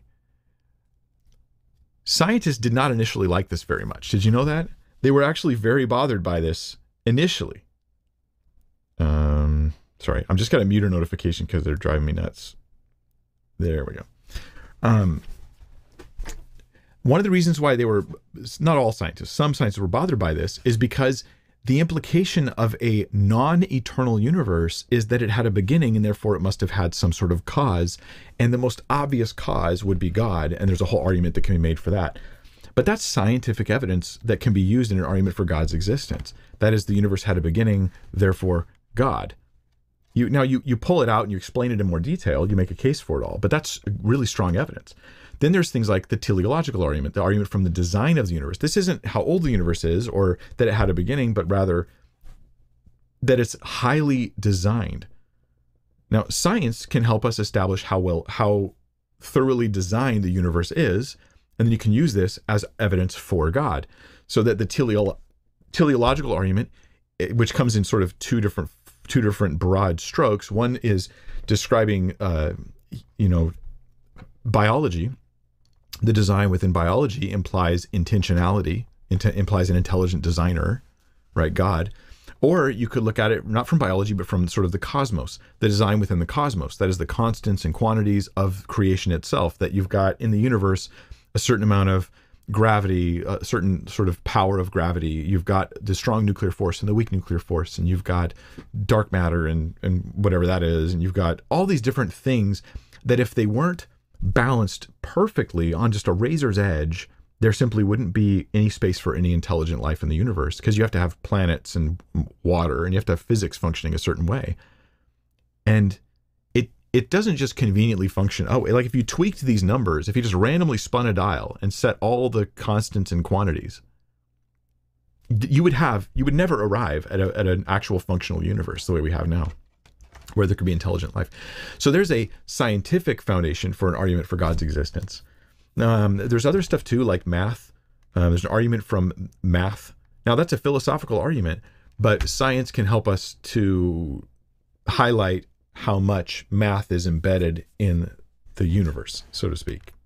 So there, there we go. There's some scientific evidence for God that I think is powerful. Um, good stuff. Number 15, Pyromaniac129 says, Do you honestly think the Bible couldn't have been more clear about important moral issues where the church has been very wrong, treatment of gays, etc.? What does that say about authorship? Yeah, um, I wonder what you mean by treatment of gays. I, I, I, that would be a super interesting thing to explore what you mean by that because I, I would agree and disagree with that because modern treatment of, of gays where you are endorsing and supporting that lifestyle and saying yeah go for it a, a, a sinful and harmful lifestyle that hurts you and hurts those around you that's obviously a bad treatment. But that is our current modern culture. Uh, but then stoning and persecuting and picking on people uh, in, in a cruel bully fashion is also wrong and that is totally in the past and could the Bible have been more clear about that? I mean, it. The okay, there, I have two answers to the question. One is, yeah, the Bible could always be more clear. Pick any topic in the world, right? Like, thou shalt not murder. Proper interpretation there, without translation. Thou shalt not murder. Could it be more clear? I, I guess. Like, nobody is allowed to murder. Right, that's more clear because then the thou would apply to everybody, even though I've argued we're not in the Ten Commandments. I'm just saying you could you could make that even more clear. That would actually that would actually that would actually change my understanding of the Ten Commandments. But you you could make things more clear. Right? There's tons of ways I could make I, anything I've said today. I could make it more clear. And here's the trick: after I've made it more clear, guess what I could do? I could make it more clear. And after I've made it more clear again, guess what I could still do? I could probably make it more clear. And after I've made it clear again, what could I do then? I could still make it more clear. You can literally always make things more clear. I mean, hypothetically at least. And so the answer to that question is like, ah, yeah, the Bible could have been more clear about important moral issues. But how is that relevant? Was the Bible actually clear enough to begin with? That's the better question, I think, because it, it gets out with the implication of the question. Was the Bible clear enough? Well, yes, uh, I think it was clear enough on important moral issues.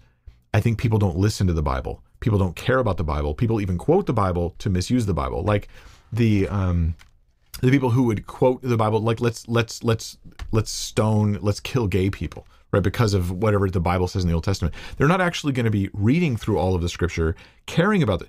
Like, are they going to stone everybody that the Old Testament says to stone? Are they going to read the New Testament, which tells us we're not under the law? Are they going to look at the examples of the New Testament, which shows that we're not supposed to do that? Are they going to talk about how Jesus says his kingdom is not of this world? He's not taking the Old Testament law and spreading it out to all nations. The whole book of Acts, which gets into a detailed examination of a complex treatment and application of Old Testament law to New Testament Christians. We're ignoring all of that. The Bible could have been more clear for the casual, disinterested reader who just wants to rip verses out of context. But, but I, so I mean, I, I this might sound like I'm being defensive. Um, in a sense, I am not of myself, but of Scripture. The Bible's so good. Okay, like nobody paying careful attention to Scripture is going to walk away thinking, "Ooh, I know what I should do." Uh, whenever I see somebody who's gay, I should mock and ridicule them and make their life miserable. like nobody's reading scriptures and saying this when when with Jesus who walked around all the compassion he gave to a world full of sinners. The invitation of the gospel that goes out to all people, calling them what they are sinners, but inviting them into a new life in Christ. That this is the heart of it all. Like nobody's able to do that um, and pay attention to scripture. It, it's just it's bonkers. So I, I think that the Bible is clear enough on those issues that that that that this is not a, a good objection to scripture or Christianity. But I also think we have to acknowledge something else about scripture, and that is that the Bible was written not to you. It was written for you, right? But it wasn't written to you. The Bible is not written to a 2023 audience in a 2023 setting. It was written not only to ancient people, but God in, in genius wrote it in such a way that it was going to be for the Jew first and then also for the Gentile. And that's really how it's written. It's written to the Jew first and also for the Gentile. And it was going to be applying into cultures across the world for generations, going throughout different, like whole seasons of time, like the Industrial Revolution and the tech era and all this other stuff, the information era. And it had to be for all of those areas. And so, if the Bible had been written in a way that would be perfectly suited to a 2023 individual, it would have been far less suited to a first century individual and less effective and less people getting saved, and ultimately a ripple effect that would have hurt the cause of Christianity throughout time. If it had been written for a Middle Ages individual, for a Reformed individual in the 1500s who's dealing with the, Catholic uh, Protestant stuff, it would have been less effective for those in earlier ages. The Bible was written for such a broad audience that you have to say, not is could it have been better for me in my current Western culture, but would it have actually been better as a whole throughout time? And then I don't know how you would improve. Uh, Sean Shauna Moen says, "I'm so afraid. I'm sorry, Shauna. Uh, there is so many views about God. How can I be sure I'm following the correct ways? I claim to be Christian, but there are too many different views." Shauna, I understand. Um, it can be very overwhelming. Um,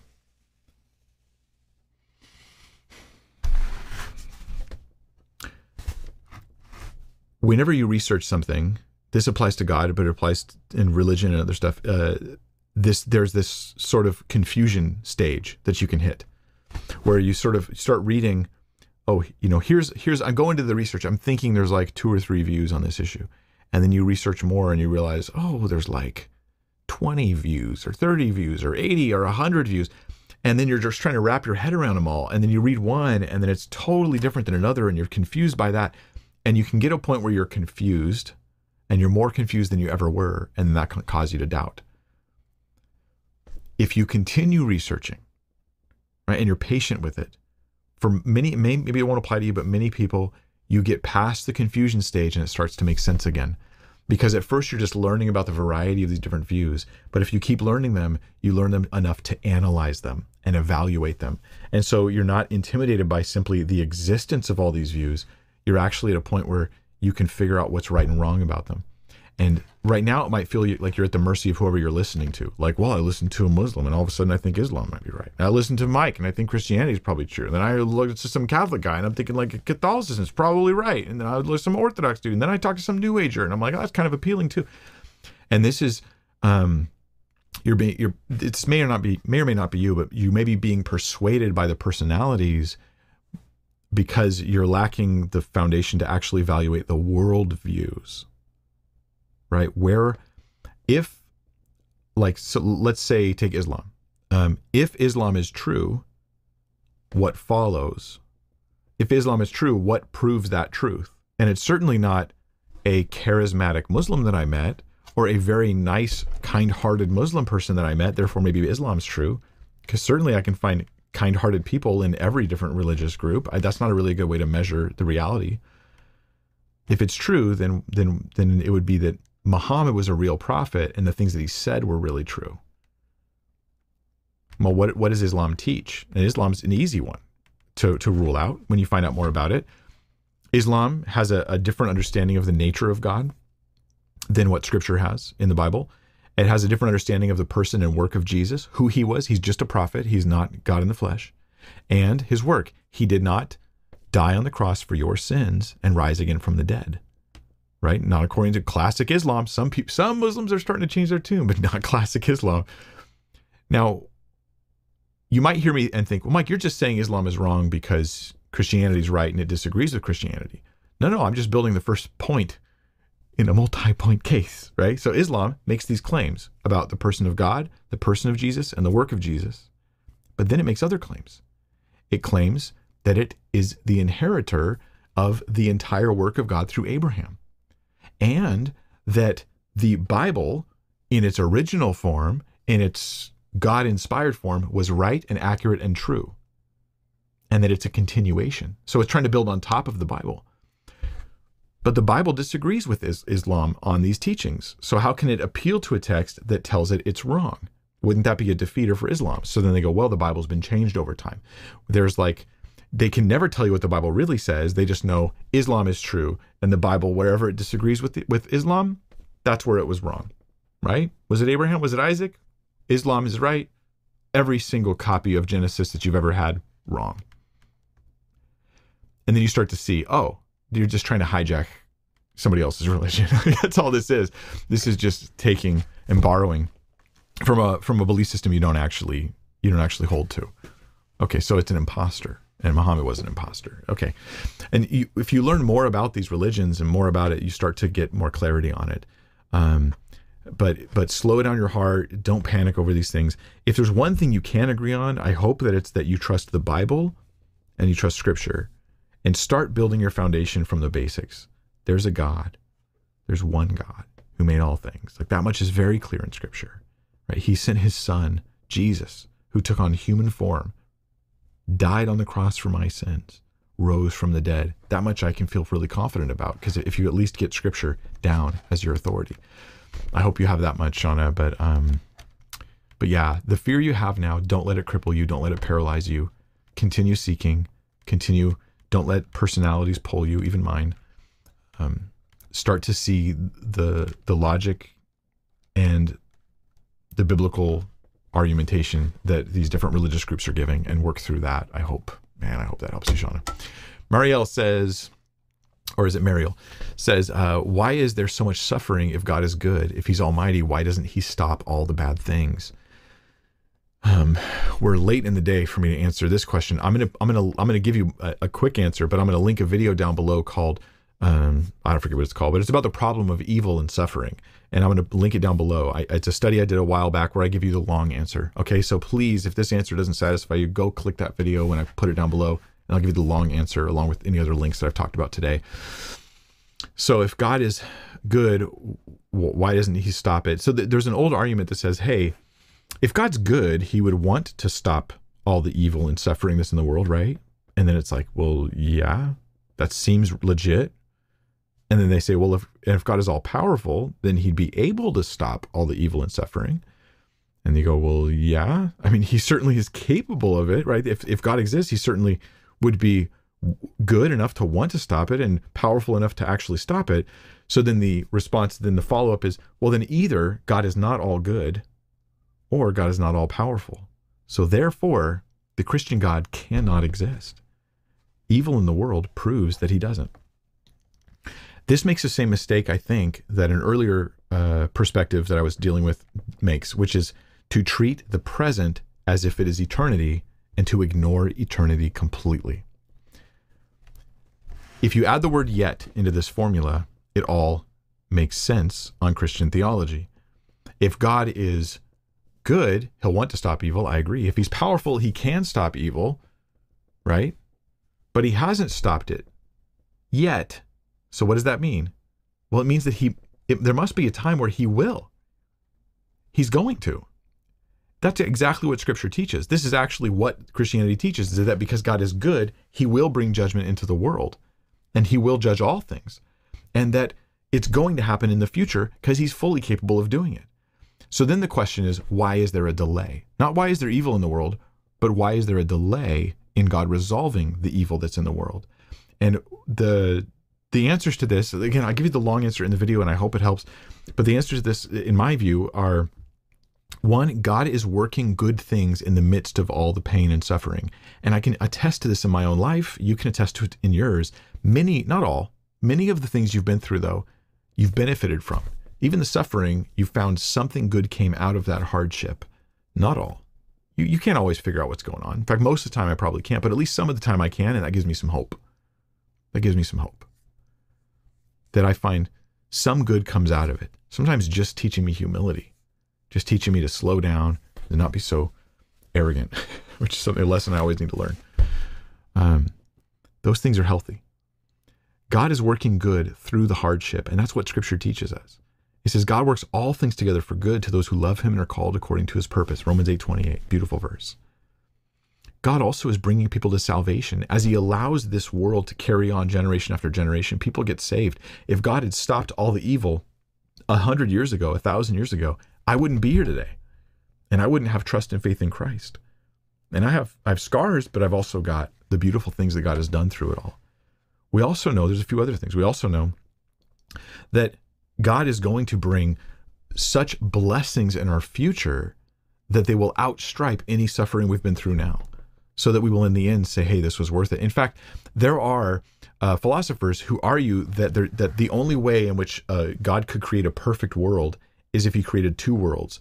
First, he creates a world or a reality where suffering is allowed, because so much good comes through suffering. Heroes and, and stories of redemption and lessons learned and, and the punishment of wickedness all these things come from an environment where suffering is allowed. So god would have to create a world to allow that first then create a second world where now everything is perfect but we get all the lessons and all the benefits all the blessings that we've got through the pain and the suffering we had. And so this is uh, actually one of the some philosophers will argue this that, that god had to make would would have to make two worlds one that had flaws and then one that was perfect um, in order to have a perfect world. Then the final thing is to realize that if God stopped all the evil that's out there, Mariel, then God would have to stop you and me. I do bad things. Uh, I I say God stop the evil, but what I really want him to stop is everything I don't like. I don't really want him to stop all the evil because then that includes me. So that's a problem. I mean, if God stopped the evil, then how many people that are watching this right now who've given their life to Christ, whose lives have been transformed, you would have been stopped a long time ago. God is long suffering, scripture tells us. According to the Bible to you here, he's long suffering, meaning he waits to bring judgment to stop evil. He's long suffering, not willing that any should perish, but that all should come to life. Come to faith in Christ, come to trust in Jesus and get saved. One of the reasons God delays is so more people get saved and they can be brought into that eternal glory. These are some of the reasons. I hope that at least it takes the edge off of the problem of evil and suffering for you. And I will link the video below where I get into more details. I hope you will uh, think about that answer. Caleb Hammond says, define faith slash trust. If someone intellectually knows that God exists but doesn't know how to trust in Him, how would you counsel them? Hmm. Hmm. Um, well, faith and trust, as as distinguished from say intellectual belief, mere intellectual belief, would be would involve uh, a sense of commitment. Um, faith and trust, biblically speaking, they seem to always have a sense of commitment, right? Personal commitment. I am committed to that thing, and so that's where I have an intellectual belief in God versus I am committed to God. That's where that faith comes in. Um, some define faith as belief without evidence. That is not a biblical definition. The Bible argues against that definition. Um, and no, quoting Hebrews 11 at me doesn't change that. The Bible argues against that definition. I will link another video down below on why you should not define faith as belief without evidence. Even Christians, if you've done this, hey, that's what faith is, man. It's belief when you don't have any evidence. I know your heart was good, but if you say that in the presence of the of the non-believer who's saying, "Show me some evidence," and you go, "Well, that's what faith is: believe without evidence." That's a destructive thing, and it's not biblical. And evidence is one of the things that distinguishes Christianity from every other religion. Is that we actually do have evidence. So when we say those things, we're disagreeing with Scripture and we're hurting our evangelism. Um, at any rate, it's trust and it, it, faith and trust here are a sense of commitment. They involve a sense of commitment, not only belief, but belief with a self investment. Yes, I'm committed to that. Um, you said doesn't know how to trust God. What would you counsel them? I think that when when we conduct our lives based on the things that we say we believe, then we see and we're stepping out in acts of faith and that's a positive thing so i would i would encourage the person to step out in acts of faith if, if they're if this is what they're trying to do you're a non-believer man i'm but I, I guess i am a believer i believe there is a god but like what do i do how do i do like the faith in god thing i would say in your heart first you simply choose to say uh, i trust and rely on the death and resurrection of jesus christ for me that's huge but then you start taking steps of faith like actually pray right? Because that that's a, you're committing yourself to this belief in God when you actually stop and pray. Your acts of worship, reading the Bible, and then changing your life based on the things that you read, because faith produces works, right? This this trust you say you have, live it out, live it out. That'd be my my counsel. There's got to be some pretty obvious ways that immediately come to that person's mind when you say this. Yeah, this is what I would need to do. Stop doing this, start doing that kind of thing.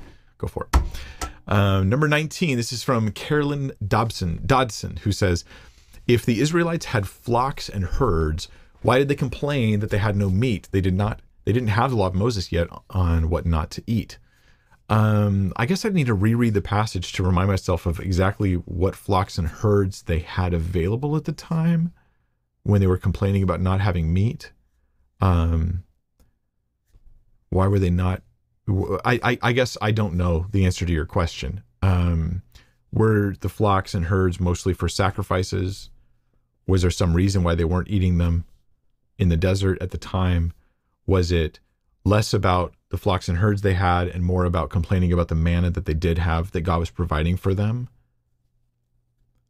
Um, how many flocks, how many animals did they have available at the time? I, I don't know the answer to those questions off the top of my head, but those are the things that I would be juggling and thinking about and asking questions about. And then I would very closely reread the passage where they complained about not having meat and just closely try to pick up on the clues, what was going on there. Um, I wish I could give you a better answer, Carolyn. That's where I would start. Uh, Jose Burgos says Ricky Gervais says that if all scientific knowledge and religion were erased, science would eventually be rediscovered, but not God. Thoughts? Um, several thoughts on that. Uh, the first thought is, and what does that prove? This is one of those like gotcha statements that you hear from people that doesn't actually mean much of anything. Because Christianity has never purported to be a religion that can be fully discovered through like human investigation of natural causes. It's never purported to be that. So it proves nothing to say that you wouldn't discover it in the way you didn't initially discover it. That that's that that doesn't say that. Now, would God be rediscovered? If you could erase everyone's knowledge of God, absolutely God would be rediscovered. People would be out there theorizing about God's existence and arguing from the uh, a bunch of different reasons to believe God exists, and they and they've done this many times in many ways. Uh, but would the would the, the the truth about like say Abraham be rediscovered? Isaac? Would Scripture somehow come back together? No, not in this hypothetical where it was all just suddenly erased, not apart from a miraculous work of God would it come together. The point is that this just doesn't prove anything. Ricky Gervais is just it's a it's just a silly gotcha statement. Now, there's more I can say on this, which is that science it rose in human history not by default, it's not like humans were always going to come up with a scientific method and then start to push the boundaries of it and understand science better and better. It could have it could have happened much much longer in the past. It arose when it did partly because Christianity provided an environment and a philosophy that science could be built upon.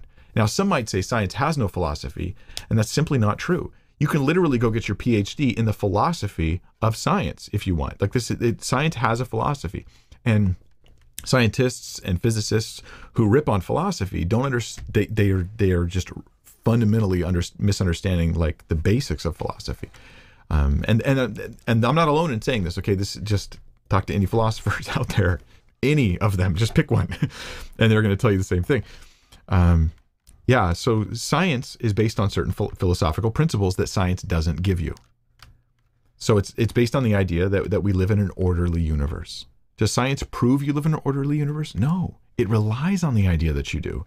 So that when you pro- provide an experiment and you do it over and over again, that that proves that that's just how that thing happens. Right? That this is how the universe functions by sort of order and design. Um, and if you might feel that the word design is too loaded, but let's just say order and um, structure um, and integrated systems. So, so that that is something that Christianity gives a strong support gives strong support for. I don't look at Mercury on Christianity and think that Mercury is exhibiting control over people's fates and souls because of its position in the sky. No, Christianity debunks that and says, no, that's just something God made. God is the one in control. These are just his creations. The sun, the moon, the stars, they're just things God made. They're not deities. It's not a magical evaluation of the universe. Even in the Bible, when miracles happen, they're seen as miracles, not as normal happenings. Miracles, not as normal happenings. And so the the there's others. Uh, uh, Tom Holland wrote a book on this. Uh, we're not on this specifically, but related to this about sort of the impact of Christianity in in our world today. And so Ricky Gervais's statement is odd because science doesn't just arise in a vacuum. It came with philosophical presuppositions that were supplied by Christianity and an environment that Christianity very much helped push forward. Does that mean it's the only way science could come around? I'm not saying that. I'm just talking about what did happen in history. So here's the oddity of this statement is it's very powerful to people. If all scientific knowledge and religion were erased, science would eventually be rediscovered, but not not religion, not God. It feels powerful, but it's it's completely powerless. It doesn't you're not saying anything. And what you're saying is neglecting the actual history of how science came about. Um, yeah, it, it's it's ultimately meh, in my opinion. In my opinion, uh, we we get these kinds of questions. You know, Christopher Hitchens asked a question as a he was a popular atheist. You know, um, name one thing that a that a Christian moral act that a Christian can do that an atheist cannot do. And he felt, and he told others to ask this question. He asked it in all his debates, and he felt like it was a real trump card. And even though you can answer the question that loving God is the moral thing, it was it was a silly question because it doesn't prove anything. What if atheists can do all the same moral things a Christian can? Like, what does that mean? We're not saying Christians are superhumans with abilities and powers other humans don't have. We're not saying they, they have vocal capacities to say words others can't say or physical capacities to move in ways others can't move so that we have to like it, it's just a weird question that confuses people it reminds me of when bilbo baggins said something along the lines of like i like less than half of you. I know half of you, less than half of you half as well as I ought, and like less than half of you something. I don't remember what he said. I still can't because it's just like it's funny and it's a zinger, but it's hard to figure out what he even is saying. That's kind of the same thing with this particular um, statement from Ricky Gervais. So I hope that this has helped. If you're a non-believer, um, I I know you see me uh, up here like some guy on the internet, and there's enough. There's a lot of fakery on the internet. I'm 100% genuine here. I really believe Christianity is true. I believe there's evidence for it, both in from realms of like physics and science and stuff like that that can support this, as well as philosophy and fulfillment of Scripture and the historical evidence for the resurrection of Jesus, giving strong indication that that is the best explanation uh, for what happened. I think that there's also the transformation in my own life. And I, I would want you to know the same hope and love and truth that there is in Jesus Christ that I have. I'm a, I'm a fallible person. I'm as, as, as fallible as you, whether you consider that insulting or not. um, but, but I do believe that Christianity is actually true. And I hope, hope, hope that something we've said here today points you in that direction. So thank you guys. Let me uh, close this in prayer. Lord, thank you so much for the truth. We pray that you'd help us to know it, to communicate it better. We pray for anybody who is watching this now or will watch it later who might be a skeptic, that they would just be a little bit more open um, to the truth of Christianity, that you answer their confusion, their sincere questions, their real challenges, that you point them towards the light of the gospel of Christ and your goodness. And we ask, Lord, for believers who are watching who might be doubting that they would be strengthened in their faith in Christ, that they would see that in their time of doubt, that they come out with stronger faith.